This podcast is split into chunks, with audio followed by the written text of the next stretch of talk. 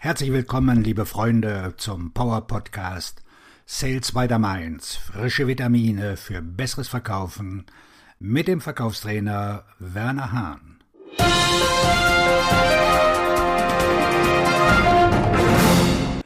Wie du einen Verkaufseinwand überwindest. Jede Woche veröffentliche ich einen neuen Blog Sales by the Mainz. Frische Vitamine für besseres Verkaufen und einen Podcast wie diesen. Gleichzeitig bitte ich dich, mein Buch authentisch verkaufen zu lesen.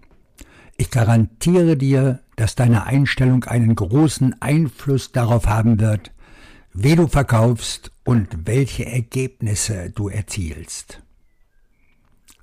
In diesem Beitrag werde ich dir mitteilen, wie du einen Verkaufseinwand überwinden wirst. Ich habe zehn Strategien, mit denen du sofort loslegen kannst. Glaub mir, es fängt alles damit an, dass du eine positive Ja-Einstellung für den Verkauf hast. Erstens, entspann dich.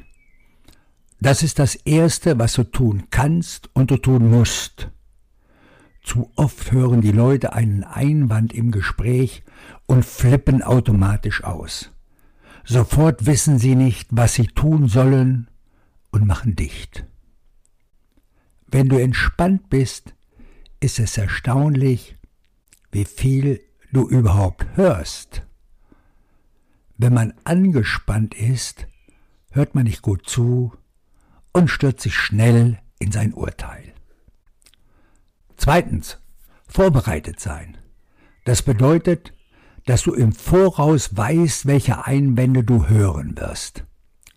Vorbereitet sein ist nur eine der Möglichkeiten, wie du Nummer eins tun kannst, entspannt zu sein. Schreib alle Einwände auf, die du hören könntest, bevor du in ein Verkaufsgespräch gehst. Ich sage das nicht von einem negativen Standpunkt aus, sondern tatsächlich von einem positiven Standpunkt aus. Schreib einfach alle Einwände auf, die passieren könnten.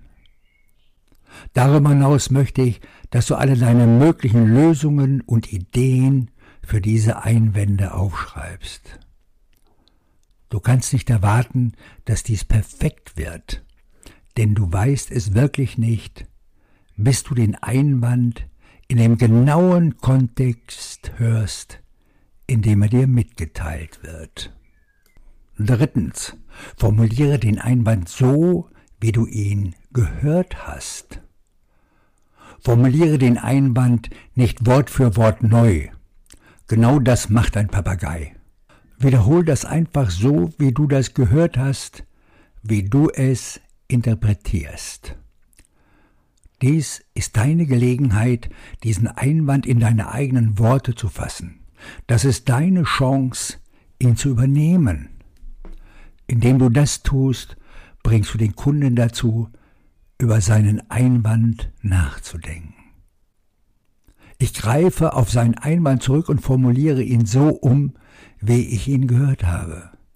Ja, das bedeutet, dass du ihn leicht ändern kannst, ändere ihn aber nicht zu sehr, sondern ändere nur ein paar Worte. Der Kunde sagt zum Beispiel, Ihr Preis ist zu hoch. Du kannst ihn jetzt bitten, dir dabei zu helfen zu verstehen, warum er deinen Preis für zu hoch hält. Viertens, stell den Einwand in Frage. Nur weil jemand einen Einwand sagt, heißt das noch lange nicht, dass er wirklich weiß, wovon er spricht. Geh deshalb sofort zurück und stell ihm eine Frage, um ihn dazu zu bringen, es zu erklären und weiter darüber zu sprechen. Höchstwahrscheinlich ist es nicht der anfängliche Einwand, gegen sie sie Einspruch erheben, sondern eher etwas anderes, das dazu führt. Damit kommen wir zu unserer nächsten Strategie, der Nummer 5. Fünftens, den Hintergrund kennen. Du kennst den Hintergrund, in dem du das große Bild siehst, aus dem der Kunde kommt. Wo stehen sie im Moment? Wie sind Sie hierher gekommen? Je mehr ich weiß, desto besser. Aus diesem Grund musst du aus der Sicht deines Interessenten deine Hausaufgaben vorher machen. Denn je mehr Hintergrundwissen du hast, desto besser wirst du verstehen, woher er mit seinem Einwand kommt. Sechstens. Binden Sie den Einspruch an Ihre Bedürfnisse. Je mehr Hintergrundarbeit du leistest, desto mehr Einsicht hast du in die Person und desto mehr weißt du, was seine konkreten Bedürfnisse sind. Wenn dir dann ein Einspruch, ein Einwand entgegengehalten wird, kannst du ihn mit seinen Bedürfnissen verknüpfen. Wenn der Kunde sagt, dass sein Preis so hoch ist, kannst du sagen, wissen Sie, Sie haben erwähnt, dass Sie das hier drüben mehr Geld gekostet hast. Ist das immer noch der Fall? Auf diese Weise kannst du das alles mit dem Bedürfnis, das du hörst oder siehst, in Verbindung bringen. Auf diese Weise hilfst du ihnen, eine Lösung für ihren wirklichen Einwand zu verstehen. Siebtens, den Einwand zurückstellen. Was meine ich damit? Es gibt Zeiten, da hört man einen Einspruch und kann ihn leicht in Frage stellen. Den Hintergrund, den Sie über den Kunden haben, den du berechtigterweise brauchst, um ihm zu helfen. Manchmal ist es jedoch am besten, diese Information für einen Moment festzuhalten. Hier sind ein paar Dinge, die ins Spiel kommen können. Du könntest dort sitzen und ihnen einfach eine schnelle Antwort geben, aber das funktioniert nicht. Ein Beispiel dafür ist, wenn ein Kunde anruft und dich bittet, ihm einen schnellen Kostenvoranschlag zu machen, aber du hast keine Ahnung, wer seine Kunden sind. An dieser Stelle verschiebst du die Antwort. Du gibst ihm kein schnelles Preisangebot, weil du nicht genug über ihn weißt. Stattdessen sollte deine Antwort lauten, Herr Breuer, lassen Sie mich Ihnen ein paar Fragen stellen, um sicherzustellen, dass ich das alles soweit verstanden habe.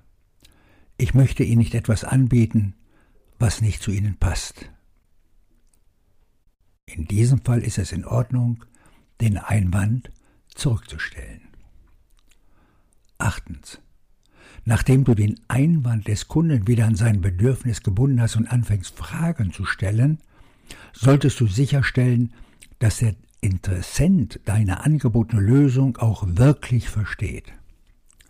Zum Beispiel könntest du dort sitzen und über den Preis diskutieren. Sie sagen, der Preis sei zu hoch, also sitzt du da und sagst, nun, Sie haben erwähnt, dass Sie das in die Wege leiten müssen, damit Sie von dem Einsatz profitieren. Habe ich das soweit richtig verstanden? Das bringt Sie zur Klärung. Siehst du, ich bringe Sie zur Klarstellung. Und das bringt uns zu Nummer 9. Verstehen lernen. Wenn du auf einen Einwand antwortest, weißt du eigentlich nur, dass du ihn gehört hast. Ein Verständnis zu haben, ist eine andere Geschichte. Hast du es wirklich verstanden? Dann kommst du zurück und stellst eine Frage, um zum Verständnis beizutragen.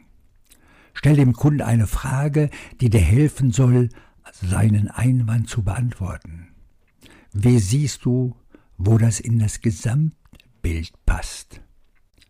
Zu viele Vertriebsmitarbeiter verstehen die Einwände nicht, weil sie Angst davor haben. Sie haben Angst, dass der Kunde sie nicht akzeptiert und rennen daran vorbei. Nein, nein. Du willst sicherstellen, dass du den Einwand auch wirklich verstanden hast. Hier kommt mein Spruch von Konrad Lorenz. Gesagt ist noch nicht gehört. Gehört ist noch nicht verstanden. Verstanden ist noch nicht einverstanden. Einverstanden ist noch nicht akzeptiert. Und akzeptiert ist noch nicht angewendet. Und jetzt kommen wir zum Punkt 10, den Wert des Einmanns erkennen.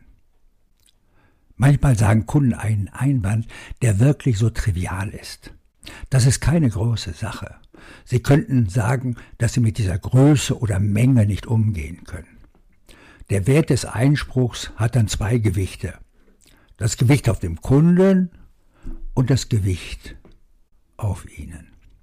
Ich möchte nicht nur das Gewicht für den Kunden verstehen, sondern auch das Gewicht für mich.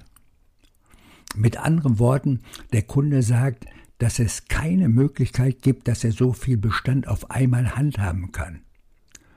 Du erkennst, das Gewicht für den Kunden könnte das sein, was er schätzt. Liegt es daran, dass sie das Geld nicht ausgeben wollen? Liegt es daran, dass sie keinen Platz haben? Liegt es an einem anderen Problem? Sehen Sie, es ist entscheidend, den Wert des Einwandes zu verstehen. Du musst versuchen, ihn zu verstehen. Vielleicht wollen Sie aus verschiedenen Gründen nicht so viel Geld ausgeben. Vielleicht liegt es an der Produktion. Wenn du den Wert auf beiden Seiten verstehst, wirst du anfangen zu verstehen, wie sie mit dem Einwand umgehen sollen. Flipp nicht aus, wenn du einen Einspruch hörst. Du hast nichts davon, wovor du davonlaufen könntest. Sieh es ein. Mach einfach weiter, entspann dich und sei exzellent vorbereitet. Dein Verkaufsredner und Buchautor Werner Hahn.